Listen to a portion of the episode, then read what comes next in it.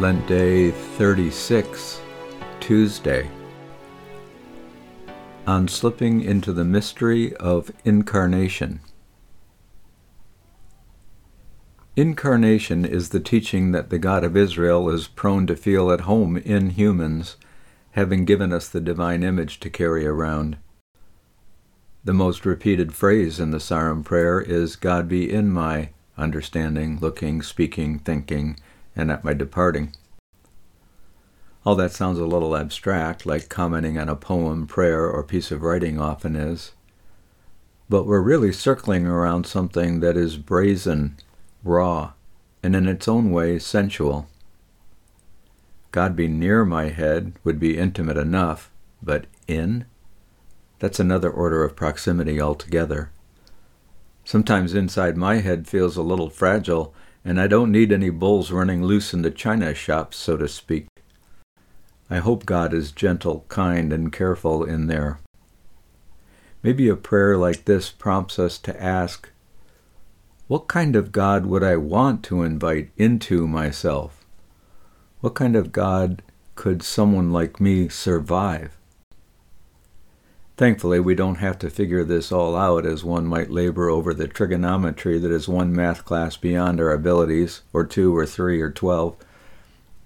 We don't have to put it into words so it passes muster with whoever we think wields the red pen of theological correction.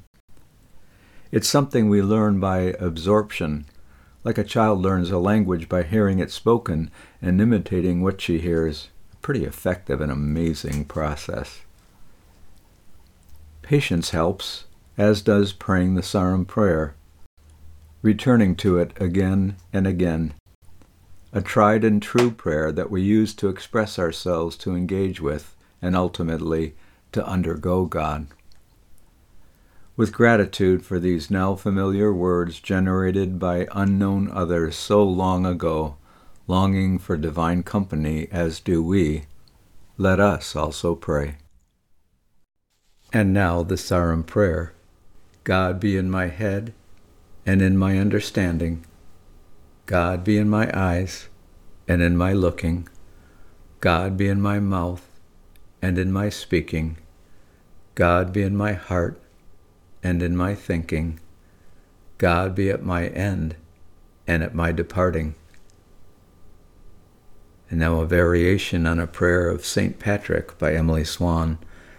I breathe in strength as I stand today, calling on the source, the wellspring, and the living water, believing in the threeness, witnessing the oneness, on my way to meet you face to face. The benediction Go in peace to love and serve the Lord.